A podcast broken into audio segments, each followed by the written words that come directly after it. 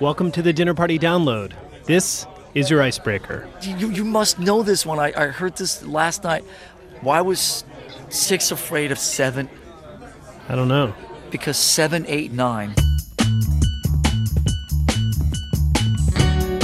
I'm Brendan Francis Newnham. I'm Rico Gagliano, and from APM American Public Media, this is the Dinner Party Download, the culture show that helps you win your dinner party. You just got a joke from Lars Ulrich of Metallica Yeah. that'll help break the ice. Just what you'd expect from a guy who released an album called Kill 'Em All. A math joke. Uh, we'll speak with Lars later. Plus, we talk to Daniel Radcliffe, formerly of the Harry Potter films, now star of the miniseries A Young Doctor's Notebook, and the new Broadway revival of the play The Cripple of Inishmaan. also coming up, Eat, Pray, Love author Elizabeth Gilbert reads from her latest. And if this all sounds familiar, that's because this is an encore broadcast of a show we first aired last October. So cast your mind back to a time when Jay Leno still hosted a late night show, when, as at any dinner party, we started with small talk. All week long, you've been hearing these headlines. We're on the verge of a government shutdown, folks. And there's little hope of a deal now. impending shutdown. In 57 Earth minutes. Federal government shutdown. Government shutdown. Shutdown for the first time in 17 years. Now, for a story you might not have heard, we are speaking with Patt Morrison. She's a columnist for the LA Times, correspondent for KPCC in Los Angeles, also one of the few people I know that has a hot dog named after her at Pink's Hot Dogs in Los Angeles. That's right. Patt, what story are you going to be talking about at your parties this weekend? I think that Google Glass is over. And I say this because Hmm. the students at the Royal College of Art in London have created these two masks to allow you to have superhuman hearing and sight. Now, just think of if Tony Stark went into Mexican wrestling. This is what it would look like. so it's a, so it's leather. Does it fit over your it's face? like a very cool origami plastic. And you just Uh-huh. imagine somebody saying, Luke, I am your father. Well, what does it do besides look weird? One of them goes over the mouth, the ears, and the nose and lets you isolate sound in a noisy environment. It's like Superman zeroing in on what somebody is saying.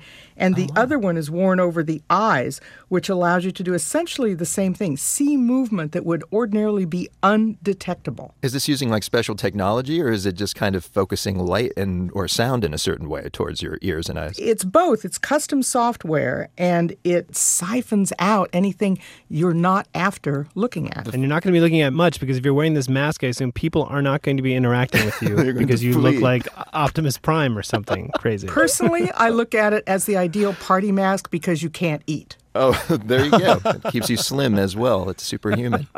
The uh, I mean, the thing about all of these kind of gizmos is they all sound like something that I would have seen advertised in the back of a comic book when I was growing up, but they would be fake. and you know, have like- been disappointed after you saved your allowance to send off for it. Remember sea monkeys? exactly the hovercraft that never came. X-ray specs. But these are real. It's a great world we live in. What are, what, I wonder what's in the back of comic books now. yeah, Like normal things. wood. Dirt.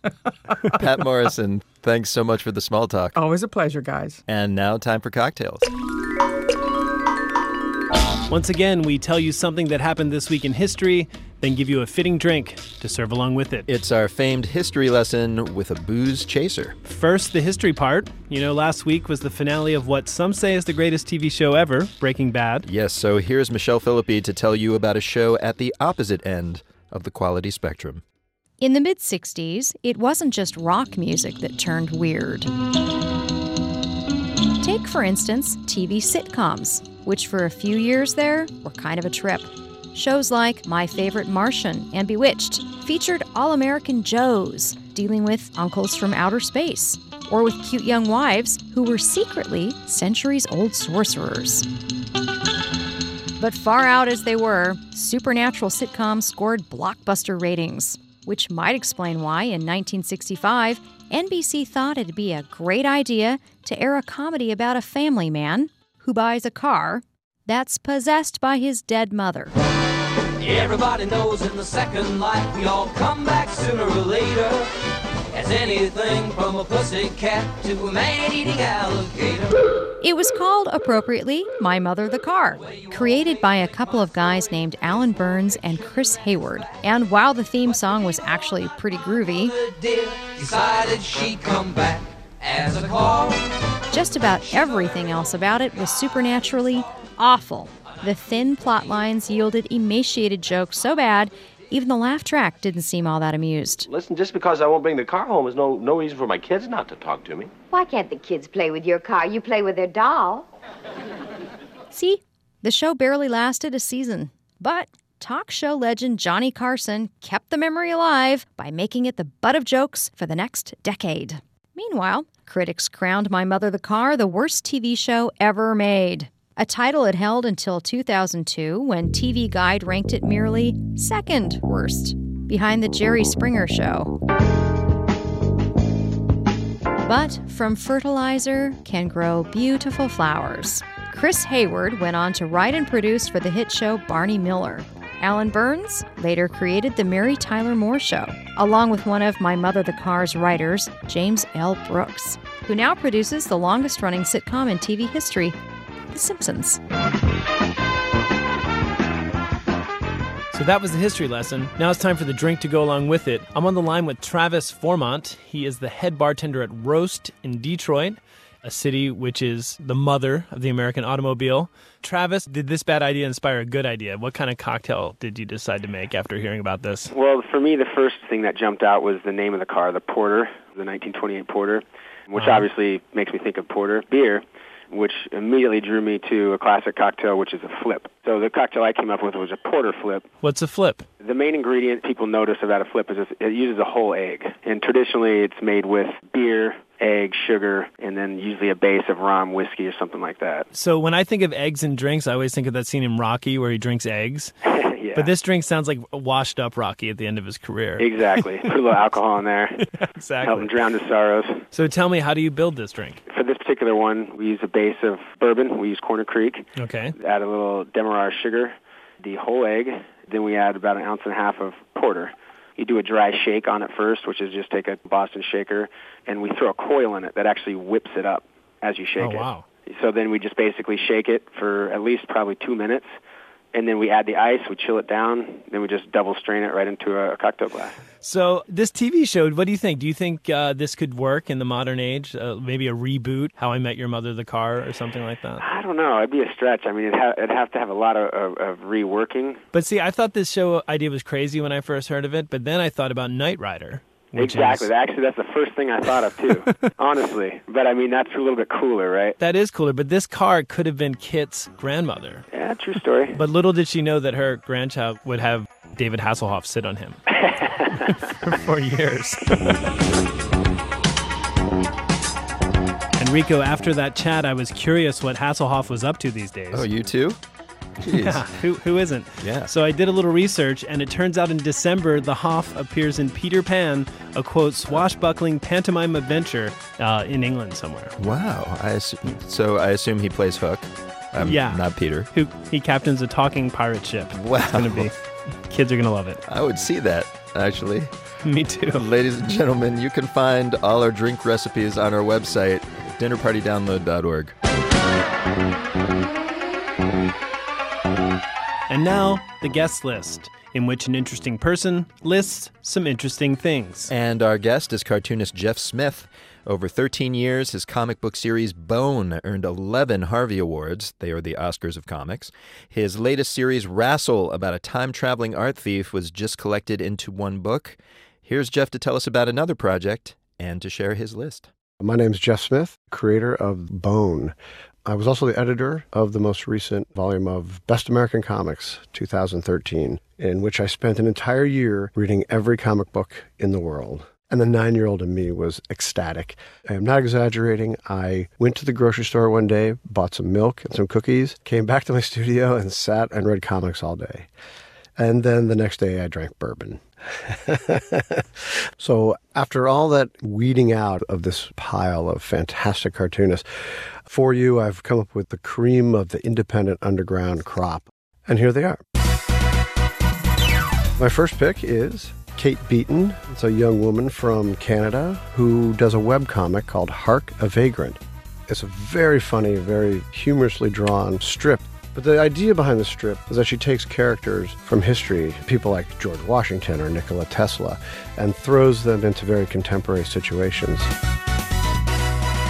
Well, the piece I picked for the collection was a perfect example. Wonder Woman is standing in the street, and there's a, obviously a bad guy fleeing with bags of money, and there's there's a woman. Why why don't why aren't you running him down? Why aren't you chasing him? And Wonder Woman just looks at her and says, "I'm wearing a strapless bathing suit and high heeled boots. What would you do?" Then she says, Hey, do you want to see me use my lasso of truth? And she, she puts it around herself and she turns to the person and says, Shut up. she put the lasso of truth on herself and told the lady to shut up. Oh my. What it is I like about Kate's work is really the timing. There's a real art to the syntax between any two panels in a comic. You have to have the story move, you have to have the character move, and all those things create cues to the reader's eye and brain. And someone who's a master of the art form can just use the slightest change in a drawing to create humor. That's really, really funny. You have to actually just see it. My second pick is a very talented young guy named Sam Alden, and he does a web comic called Haunter. It's a comic that has no words. It's fantasy based. It follows a young Robin Hoodish woman, just has like a longbow, hunting through the woods, and she comes across an ancient temple across a, a broad river. She swims the river, goes into the temple, and ends up unleashing like some ancient gods. None of this is explained. You begin to feel like you're perhaps uh, on another planet or in another dimension, and you don't know. The story is very dreamlike. It does feel a little bit to me like a kind of an Alice in Wonderland tumbling down and, and going further and further. But I think that's kind of the fun of it. It's very difficult to do a wordless comic, and I have done long segments of wordless comics. But when I see someone really go for it, I know they're reaching to get it because it, it is hard. Because the words they, they can be a crutch. You can just explain things. You know, you can sometimes people even explain what you're looking at, but once you remove the words, it's really just between you and the reader and the two of your imaginations kind of meeting. Sam Alden. He's like 26 years old. And um, make more comics, Sam, please. Well, my next choice is Tom Gauld, a British cartoonist. He's done a couple of books out. One of them was called Goliath, and it's the story of David and Goliath told from the viewpoint of Goliath. Which is a very interesting idea, and especially the twist he puts on it is that Goliath isn't this big, ferocious monster, but instead he just happens to be the biggest guy. He's a freak who's really large, but he's really quiet. But because he's so big, he's always the one that the guys go, Come on, you go out, you go out and do it. But that's only half the story. He's really, really talented, and his visuals are as funny and interesting as his stories comics is a medium where story and the words and the pictures all have to interact. Since we're doing a dinner party, they interact like a gravy all over your stuffing and chicken and mashed potatoes. The guest list from Jeff Smith, curator of the Best American Comics 2013. Enrico, I think I can guess the answer, but yeah. how much time have you spent reading comic books in your life? um, in Earth hours or uh, galactic orbit cycles. yeah, so a lot. Too much, frankly. Folks, coming up, novelist Elizabeth Gilbert keeps the planet spinning, and actor Daniel Radcliffe reveals why he loves Elvis. When the dinner party download continues. Welcome back to the Dinner Party Download, an hour of food, culture, and humor. I'm Brendan Francis Newnham. I'm Rico Gagliano. This is an encore broadcast of a show that first aired last October Coming up, Eat, Pray, Love author Elizabeth Gilbert tells an otherworldly tale. But first, here's our guest of honor. Yes, it's actor Daniel Radcliffe. You know him as the title character of the Harry Potter movies. Sure do. But he's gathering acclaim for other work on stage and screen. He stars in the Broadway premiere of The Cripple of Inishmaan, which opens this week. And he made his TV debut last year in A Young Doctor's Notebook, a dark comic series based on the stories by the early 20th century author Mikhail Bulgakov. Radcliffe plays a med school graduate in 1917 Russia who's sent to a small village hospital where he learns good grades don't equal good medicine.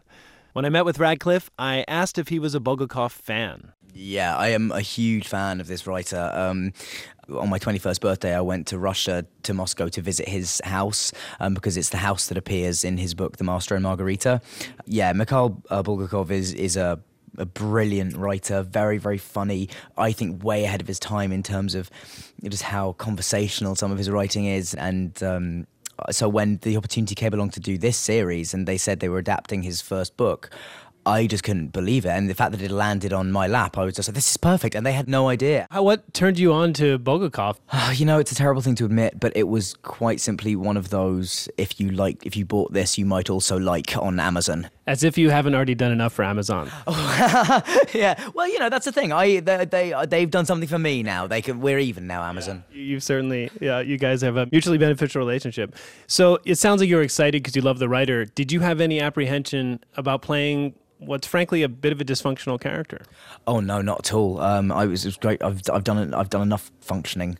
Um, I, um, or, or, was it the opposite? Was that something that appealed to you? That was a bit of a deviation from what you're known for. Absolutely. I mean, I, I, you know, he's a character who's very out of his depth and very well-meaning and, and very earnest but who, you know, getting wrapped up in morphine addiction and, and a whole load of other bad stuff when he's out and isolated in um, in the middle of nowhere. He he you know he changes. It changes his character into somebody who is kind of you know by the time we get to the second series, which I've only just finished filming, he's somebody who's kind of completely beyond redemption, really. Please, Santa, she's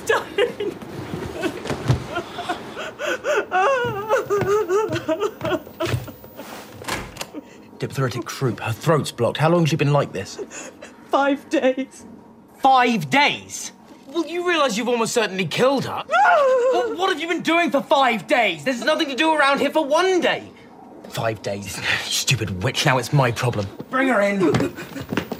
So your co-star in the show is Jon Hamm, who plays kind of an older, wiser albeit morphine addicted ver- version of you. We play the same. We play the same character at twenty different, uh, twenty years apart in their lives.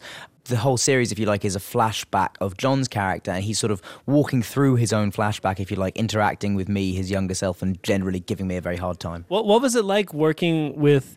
I mean, you're doing you have a couple films coming out this year as well as this television show. But what was it like working with different people? You did, you know, many many the Potter films. You work with the same cast, a lot of the same crew, although the director shifted. What are the pros and cons of working with a new group? Part of the thrill of moving on from Potter for me has been a, being able to work with all these other actors and directors and crews and and coming to the states and doing work over here for the first time was a big thing for me because I'd never done that before because uh, in England, basically, if you if you worked on a Harry Potter film, you will never walk onto a set again without knowing somebody. um, is it pretty much? It's a it's a small island. There, there, were a thousand people on that crew, and there's only you know sixty million people on the island, so you bump into them a lot. Well, that idea of being known and not being known, I, I was as I was preparing for this interview, uh, I saw an interview you gave, and you were talking about being in New York on a certain Halloween. You wore a mask and and you were talking about how it was for you it was almost a surreal experience to wander around with your head up. Can you can you talk about that? Yeah, absolutely. You know, I went I went out on Halloween a couple of years ago with uh, just like an Elvis mask on and just wandered around. And it is this strange thing where because normally I keep my head down and try not to make eye contact because that's when I have slightly um, distinctive eyes and and uh, people tend to latch onto that when I meet them. Few people have seen your movies, uh, right? And and and it, it is a very unusual and surreal feeling to be able to walk around with head up, kind of not worried about meeting anyone's eye. Um, you know, I'm not complaining because I have a lovely life, and it's it's just one of the strange, weird foibles of my life. But it's uh, but it's definitely one that on Halloween was was it's a great day of the year for me. I was thinking that another way you could do that without the mask is you could just play Harry Potter, and no one would believe you. I see. I don't think they would. I think they'd just think, oh, Daniel Radcliffe's gone crazy.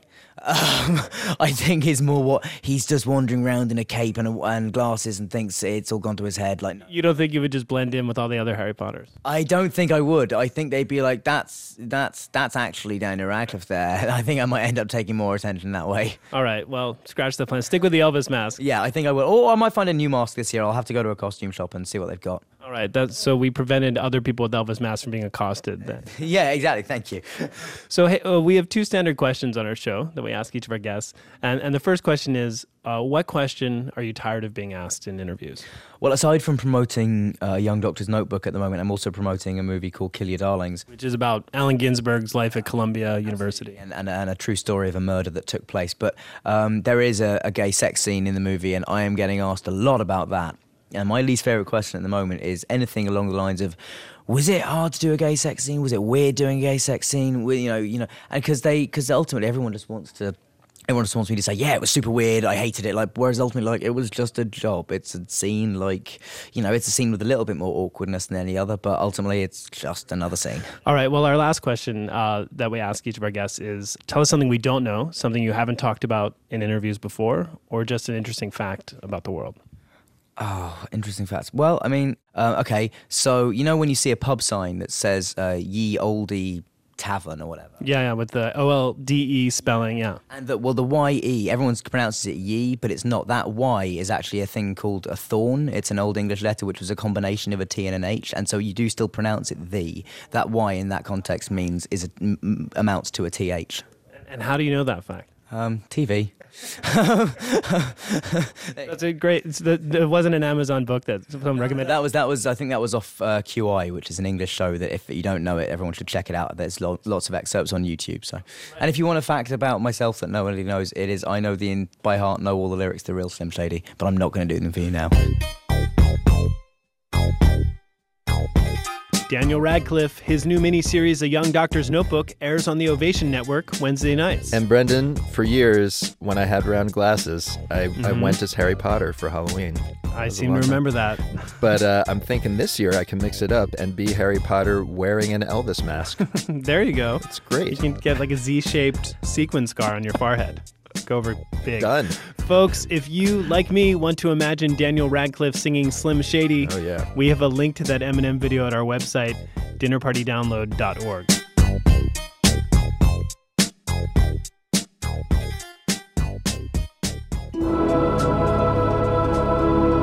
And now, time to eavesdrop. Elizabeth Gilbert's mega selling memoir, Eat, Pray, Love, led Time magazine to name her one of the most influential people on earth. Today we overhear her read from her new novel. It's a dinner party worthy passage about actually a dinner party.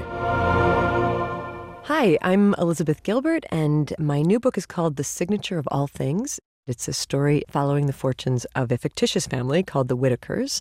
Henry Whitaker made his fortune in the quinine trade, and his daughter Alma is born into this rarefied world in turn of the 19th century Philadelphia. Alma herself ultimately grows up to be a respected scientist, and um, part of her brilliance comes from being raised on the family estate, which is called Whiteacre. What I'm about to read is probably the most significant event of her youth. It was late summer of 1808. Maestro Luca Ponticelli, the brilliant Italian astronomer, had come to Philadelphia to speak at the American Philosophical Society, and Henry lured him up to Whiteacre by hosting a ball in his honor. This was to be the most elaborate affair the Whitakers had ever attempted. Tropical flowers that had never before been taken out of the balmy forcing houses were arranged in tableaus all over the mansion. Alma was scrubbed, her coxcomb of unruly red hair forced into a satin bow nearly as big as her head. It was hot. The guests spilled out of doors in search of relief, lounging on the verandas, leaning against marble statues, trying in vain to draw coolness from stone.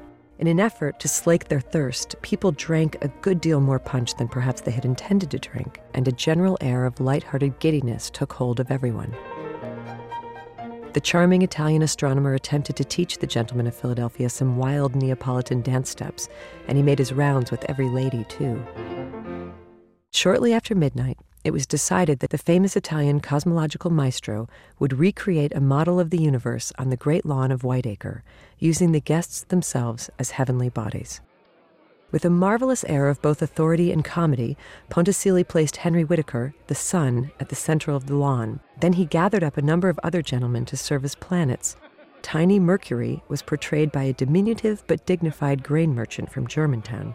For Jupiter, Ponticelli commandeered a retired sea captain whose corpulent appearance in the solar system reduced the entire party to hysterical laughter. On it went until all the planets were arranged across the lawn at the proper distance from the sun and from each other. Then Ponticelli set them in orbit around Henry. Soon the ladies were clamoring to join the amusement, and so Ponticelli arranged them around the men to serve as moons. This landscape of heavenly bodies took on the appearance of the most strange and beautiful waltz the good people of Philadelphia had ever seen. Ponticelli climbed atop a high garden wall and swayed precariously there, crying across the night, Stay at your velocity, men! Do not abandon your trajectory, ladies! Alma wanted to be in it.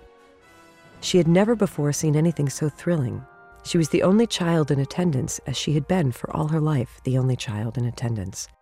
She ran over to the garden wall and cried up to the dangerously unstable Maestro Ponticelli, Put me in it, sir!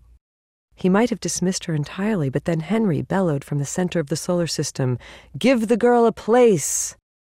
Ponticelli shrugged. You're a comet. What does a comet do, sir? You fly about in all directions, the Italian commanded. And so she did. She propelled herself into the midst of the planets, scuttling and twirling, ribbons unfurling from her hair. Whenever she neared her father, he would cry, Not so close to me, Plum, or you will burn to cinders, and push her away. Astonishingly, at some point, a sputtering torch was thrust into her hands. The torch spit sparks as she bolted across the cosmos, the only body not held to a strict elliptical path. Nobody stopped her. She was a comet. She did not know that she was not flying.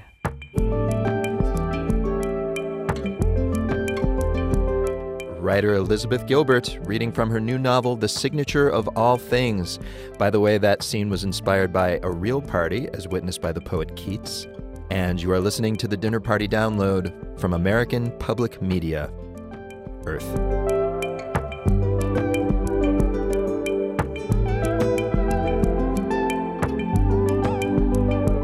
And now it's time for the main course, where we talk about the best part of a dinner party the food. And Brendan, today we are going to talk about forests of food. All right. Broccoli trees and gravy brooks and that is, no steak logs. No, these are way less disgusting and they are real. Oh, okay. Food forests are kind of like parks designed to produce food. Okay. And almost exactly a year ago, the Beacon Hill community in Seattle started planting the biggest food forest on public land in America, seven acres. I spoke to two of the folks involved this week, Glenn Herlihy and designer Jenny Pell, and I started by asking what makes a public food forest different from a public garden.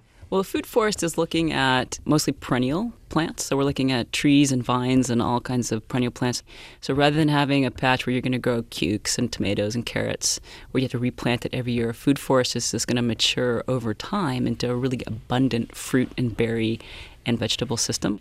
And what we're looking at is mimicking the forest ecosystem, the natural ecosystem. So it's basically a, a delicious, healthy forest. Mm-hmm. Where did the idea come from to do that with the land instead of, you know, your standard park? Uh, well, it came out of uh, a design class, permaculture design class, and the, the final design project was to design a farm for a piece of land, and myself and a few others saw this piece of land in my neighborhood and thought, you know, we'd do a dream design for it for the class, but we ended up taking it to the community and actually produce a physical project. Your theoretical homework assignment became the real deal. Now, here's the part of this though that I think is is most spectacular to people. As you mentioned, this is a, it's a community project, open to the public. Anyone can come in and take this food. But there's the rub. What if one person or a few people come in and just help themselves to a large portion of the food. What do you do? Yeah, that doesn't seem to be a problem in our city. Here we have a lot of public gardens. Where it does be a problem is small gardens have one or two trees, and maybe they'll see their harvest uh, get diminished in the in the in the night. But uh, with the Beacon Food Forest, we have this large tract of land to create a real abundance. It, we, it won't be possible to steal everything, and uh, you can't call it stealing because we're giving it away. That's true. And frankly, if there's no damage done to the tree and the land, then we consider ourselves successful. Yeah, if they eat it all, then Yeah. we're stoked. What that really means if they eat it all is that we need more food forests. But what about commercial interests? Does it, what about somebody coming in and taking food and profiting from it? No one's asked that question of me before. Mostly people say, What if homeless people eat it? I'm like, Great, homeless people need fresh food. but I, I think that in terms of the commercial interest, I've never had anybody say, What if somebody comes and harvests it all and sells it? Uh, I'm glad to bring that to your attention. What would happen if they did, though? I mean, there are plenty of small farm-to-table, you know, restaurants that would love to have a nearby, extremely local source of, you know, really fresh blueberries or whatever. Yeah, but if they got caught doing it, man, that would be bad press for them. that is From a public food farm taking food. We with a lot of eyes on the garden as well. You know, there's a lot of community involvement, and that uh, puts people there most of the day and into the evening. And we hold a lot of events, and we're very visible in our location, so that all deters people coming in and stealing, so to speak. This has been going for about a year now. What is actually available now? What kind of stuff is growing there at the moment? Uh, we have a lot of pumpkins going right now. We plan on doing a lot of carving and eating of those. We've had a lot of kale and broccoli and just some annuals, but our trees are young and we had a few plums and apples and pears, but uh, it will be a few years before we see a significant amount of harvest. Actually, we had we had one quince going this year. It had we had salvaged this probably five or seven year old tree, and we weren't sure it was going to make it, but it produced uh, a quince and we were psyched. And it sat there on top of the tree for all summer long into the fall. It was just about there, and I, I think it had just reached a ripeness and it disappeared. And uh, that was it was actually a, re- a, joyous moment that somebody could find a use for it, and it wasn't lying on the ground. So they obviously took it home and you know made jam with one quince. a tiny, tiny jar of quince jam. That's right. Uh, what what else is? Uh, my understanding is that there's some odd fruits that you're planning on. Um, there are varieties that we won't find in our grocery stores. Uh, a lot of them are hard to transport, or they're just not grown commercially. Like what? We'll have uh, varieties of plums that you don't see in grocery stores, Shiro plums and European plums and so forth. And uh, there's apple varieties that you don't see in a lot of orchards around here. One of my favorites is mulberries. The mulberries mm. you don't see at market because they produce over a really long period of time, but only small amounts. So every day you can go get a small bowl for breakfast, but you don't ever get a gigantic harvest. And that is the dream of any urban farming project, I think. That that thing that you just don't get in the city of stepping outside and there's just food sitting there that you can put on your cereal. Well, I mean, I want kids to have that experience of going into the berry patch and stuffing their face. And you you it, it's really, you know, what low income family can afford raspberries? It's like seven bucks, just a little tiny container. Sure. And to be able to go and just eat and eat and eat and eat till you can't eat anymore, that's what we want. We want kids mm-hmm. to know that there's abundance and that it's not expensive. And, you know, raspberries about the easiest thing to propagate in the world.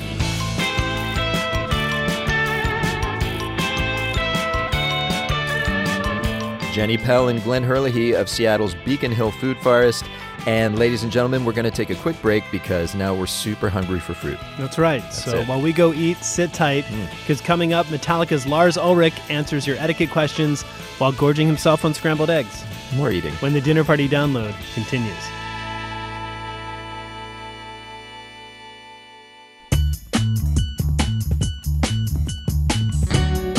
Welcome back to the Dinner Party Download, the show that gives you an edge in your weekend conversations. I'm Rico Gagliano. I'm Brendan Francis Newnam. In a few minutes, we'll speak with the director of The Summit, a new documentary about one of the darkest days in mountain climbing history.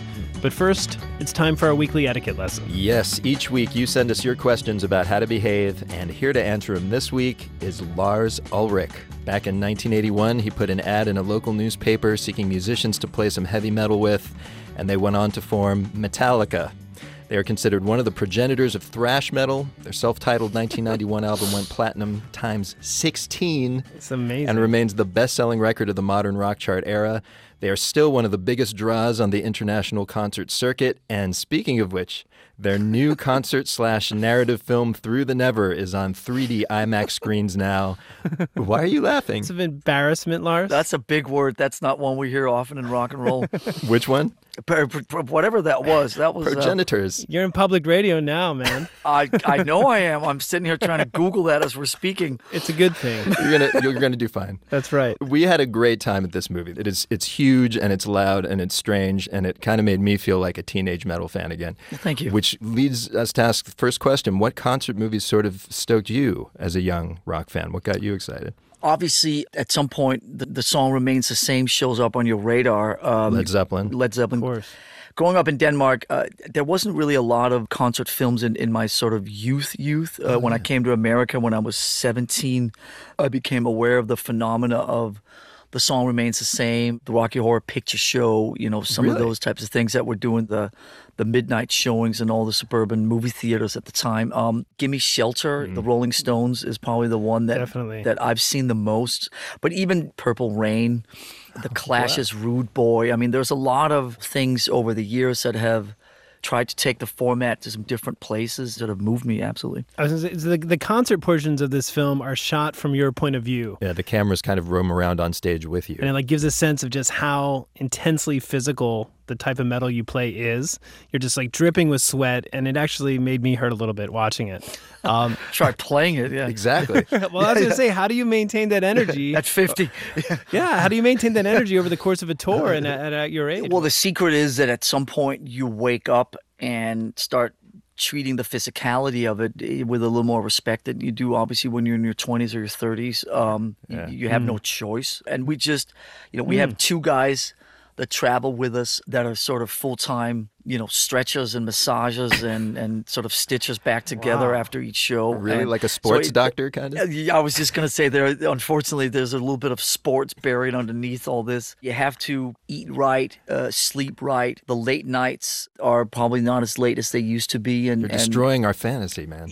listen. This sounds more public radio than metal. Uh. There you go. Uh, all those big words from before they fit right in now. Um, I work out uh, religiously every day and eat a pretty, um, I'd say, boring diet. And on backstage, there's lots of strange protein drinks and odd-colored vegetables. Yeah, like chia seeds on your rider now. and yeah, stuff. it's it's really pathetic. No more animal blood. No more. Yeah, all all those stories. I'm sorry. It's I think this leads well to this question. You're kind of known as standard bearers of in, that kind of intense metal.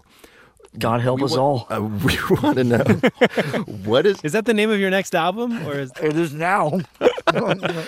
We should note that you're eating right now part of your diet. You're eating some scrambled eggs right now. That's right. Yeah, and please note those are egg whites. Oh my gosh, pure protein. Oh yeah. He wasn't kidding, folks. So here's the question: What what is hiding in your iPod that would surprise people? Like we're looking for Yanni level surprise here. What? What, what do you listen to when you go to bed? Af- when you when you go to bed after a concert at nine fifteen, Um, post Coco? I I really don't listen to music uh, other than in the car. Usually, my iPod mercilessly gets unplugged by one of the kids, and they put their iPhones in, and then um, I'm listening to whatever they want want to listen to.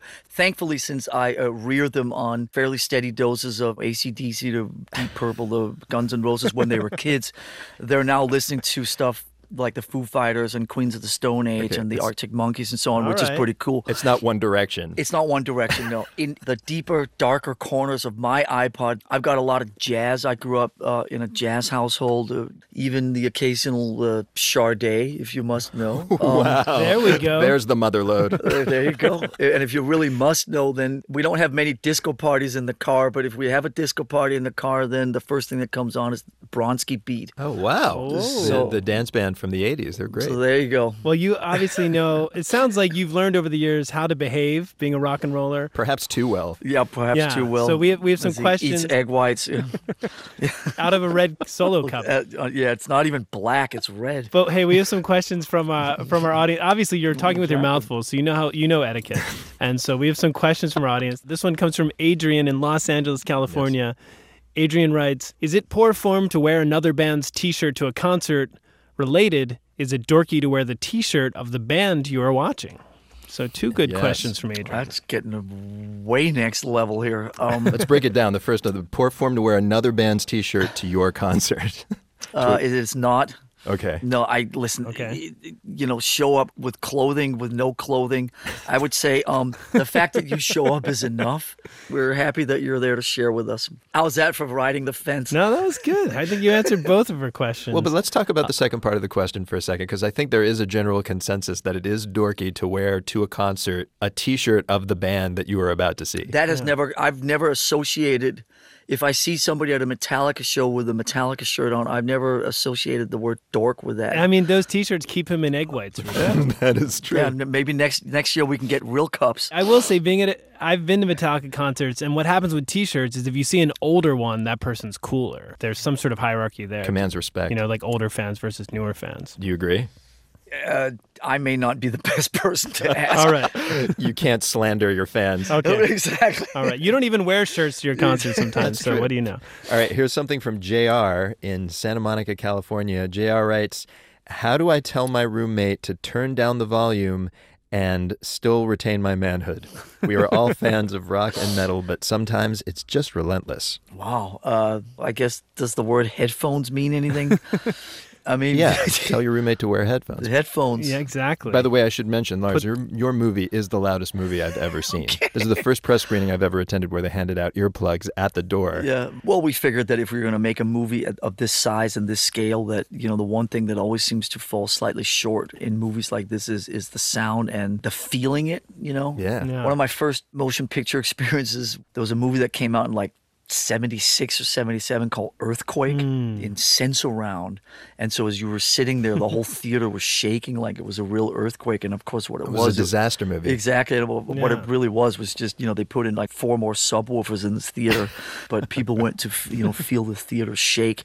Uh, I would say that, you know, I, I may have thick skin over the over 30 years of, of dealing, being at the receiving end of what we do, but um, I'm not one to embarrass easy. So I would knock on the door and say, hey, listen, why don't you turn the music down slightly, and put some headphones on? You know what, Lars? I think you solved their problem because once JR tells his roommate that Lars Ulrich of Metallica said to turn down the music, I think that dude's going to turn down the music. okay. That's you- loud. There you go, JR. Take that to the bank. Okay, JR. All right, so Wow. so I'll tell you who, who this question comes from when we get to it. But the question is, or the statement is, I'm vertically challenged. I often find myself at concerts where people are stoked about the music, and so they stand up, which means I can't see.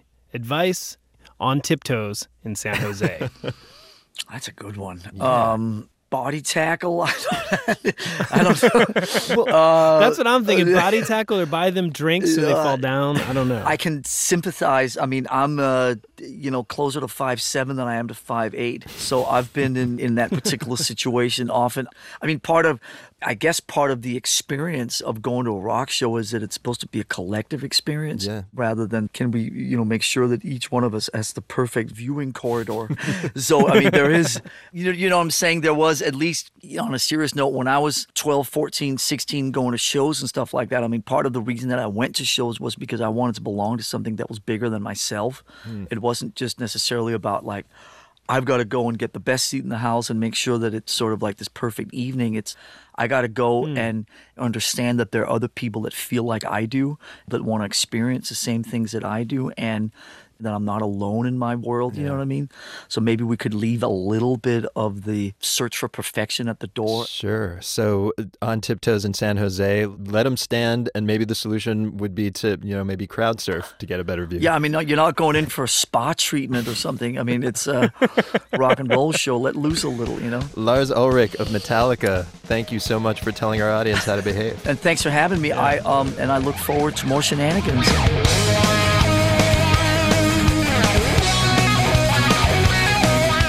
Metallica's new concert film is called Through the Never. It's in 3D, IMAX, multiple subwoofer packing theaters now. Yes. And despite what we just learned about Lars, it's not a romantic comedy or frilly musical.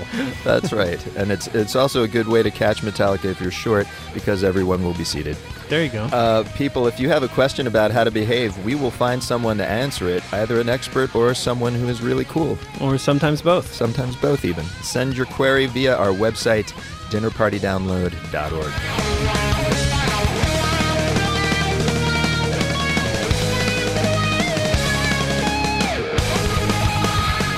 It's time for Chattering Class. This is the part of the show where we learn something from an expert. Today, our subject is the 2008 K2 disaster.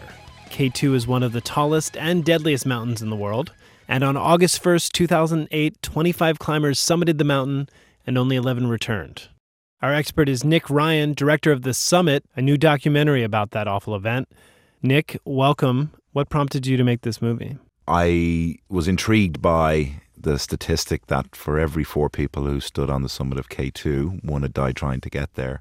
That was my initial draw into the story, and I thought, why would any, why would anybody, you know, put themselves up against such odds? There'd be like, you know, you got better odds playing Russian roulette. Why is K2 so special? Because it's not the tallest mountain. It's the second tallest mountain. It's not much shorter than Everest. It's only a couple of, it's Yeah. 250 meters. But it seems like it has a special appeal to climbers. K2 has the reputation of being called the killer mountain, the savage mountain, um, because it's it's much steeper. It's uh, I think Wilco van Rooijen, the Dutch climber, says it in the beginning. He says, "If you want a good story for a birthday party, you climb Everest. If you want to climb a real mountain, you climb K2." I'm sure that'll uh, off a few climbers. The reality is, it is. It's it's a much tougher climb. There's there's objective danger on it. It's a very steep mountain. 25 people left that morning to summit K2. Only 11 returned. Can you explain some of the reasons those people didn't return? There was a lot of teams in K2 on K2 that year, and the weather was particularly bad. So for something like six weeks, they were all waiting to get to the summit, and all of a sudden, this weather window opened up, and everybody was going to attempt the summit on this one day. So there was kind of a traffic jam. Exactly, yeah. And so basically, uh, they decided we need to work together as one team. And what happens in this situation, as you know, the the frailty is is humanity in that. Uh, People forget to do one thing, or one thing gets left behind. And it starts as they started a little late. They started putting the ropes in too early. They ran out of rope because they started putting it in too early when they got to the section where they needed to actually have rope. They had to wait while they went back and cut the rope they'd put down Mm. and brought in. So, you know, before they're even going anywhere, they're they find themselves four or five hours delayed, and then people's oxygen's running low. And the first guy to die, literally, was crossing back over a climber to get to the rest of his team on a 80 degree icy slope. He unclipped both of his safety lines, which is really not, not a done thing. Hit his own crampon, which is the spiky bits on your shoes, if you will, uh, and fell backwards down an, an 80 degree couloir, 300 meters. One of the interesting moments of this film is when that first person dies. You discuss the the ethos on the mountain of whether or not you help someone. Like what can be done at eight thousand feet for a person person who died. Some people feel like they need to do something. Others, you know, if I have to put myself at risk, that's not worth it. The unwritten code, it, it isn't that uh, you don't help anybody. I think any, I think the way, the best way of looking at it is that anyone who subscribes to climbing an 8,000 meter peak knows that when things go, when the chips are down, when things go wrong, you're on your own. And 8,000 meters above sea level is kind of where things change because that's a really, not many people can withstand that high in altitude. In fact, uh, th- this part of K2 and I think other mountains, any, any portion of the mountain above 8,000 feet is called the death zone. Can you explain what happens to people when they enter the quote unquote death zone? The death zone is kind of a, an area that's anywhere above seven, five, seven, seven thousand meters. So uh, it's an area where the air pressure is so much lower. It's one third of the, of what it is at sea level.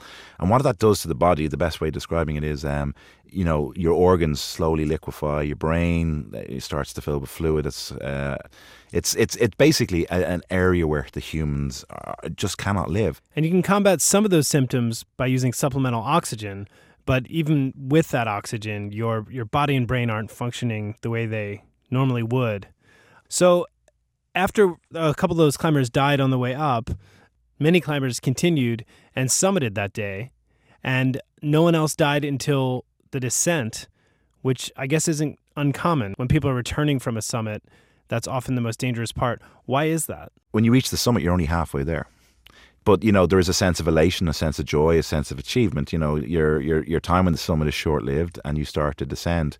Uh, now you're probably tired, so you're probably not keeping your eye on the ball. Physically descending a mountain, uh, like anything going downhill, like you know, it's easier to fall going forward, moving downwards. Uh, you know, psychologically, you're probably thinking the hard parts over, the struggles over, but it's not. Also, in this case, in 2008, a lot of the climbers had climbed with supplemental oxygen. By the time they reached the summit, that was gone. So if you've climbed on supplemental oxygen to that point and it's gone, you're doubly in Yeah. you know, double trouble because all of a sudden your body has got this shock of having to deal with no oxygen. And what what happens is you, you become hypoxic. It's like being drunk. Hmm. You know, you, you you you become very apathetic. You want to sit down, not move, just lie there. You kind of be like, "Oh, look, I'll be fine," and you know, I'll uh, you know, I'll get down tomorrow or whatever. But you know, this is no place to be lying around. Yeah. So nine climbers died on the descent from fatigue, from many avalanches, and, and your your film suggests from trying to help one another. Some of them. While I was watching this, I, I'm just thinking to myself. I had the same question you had at the beginning of this project. Why does anyone do this? Do you, do you have an answer? Yeah, I mean, I think in the beginning I was probably quite critical. And like, why are they putting them, their lives at risk, other people's lives at risk? You know, it's a first world problem. But I feel that, like, I get it now. I mean, I understand why. It's it's obsession. It's love. They love these environments. They love this. Thing. It's a challenge.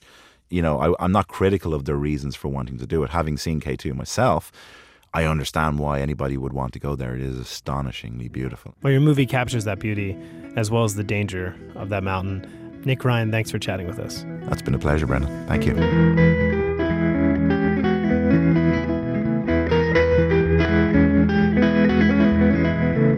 Enrico, after chatting with Nick, I walked him out of the studio, and Yeah. there waiting for him was Pemba Gyalje Sherpa, uh, a climber who single handedly saved two other climbers during that whole K2 incident. Wow. Yeah. That's Amazing dude. And I shook his hand and I thought about how the only thing I climb is the escalator while going to the movies. Yeah, and for me, sometimes not even that. These are incredible people. All right, and folks, that concludes this encore episode of the Dinner Party Download. We'll be back next week with a brand new episode. And by the way, this week, we are also celebrating our 250th podcast.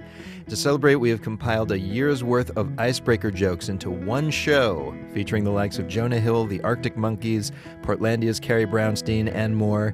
It is only available online. Grab it via iTunes, Stitcher, or at dinnerpartydownload.org. And then you can go tweet about it on Twitter. We are Dinner Party DNLD. Thanks for listening. Bon appetit.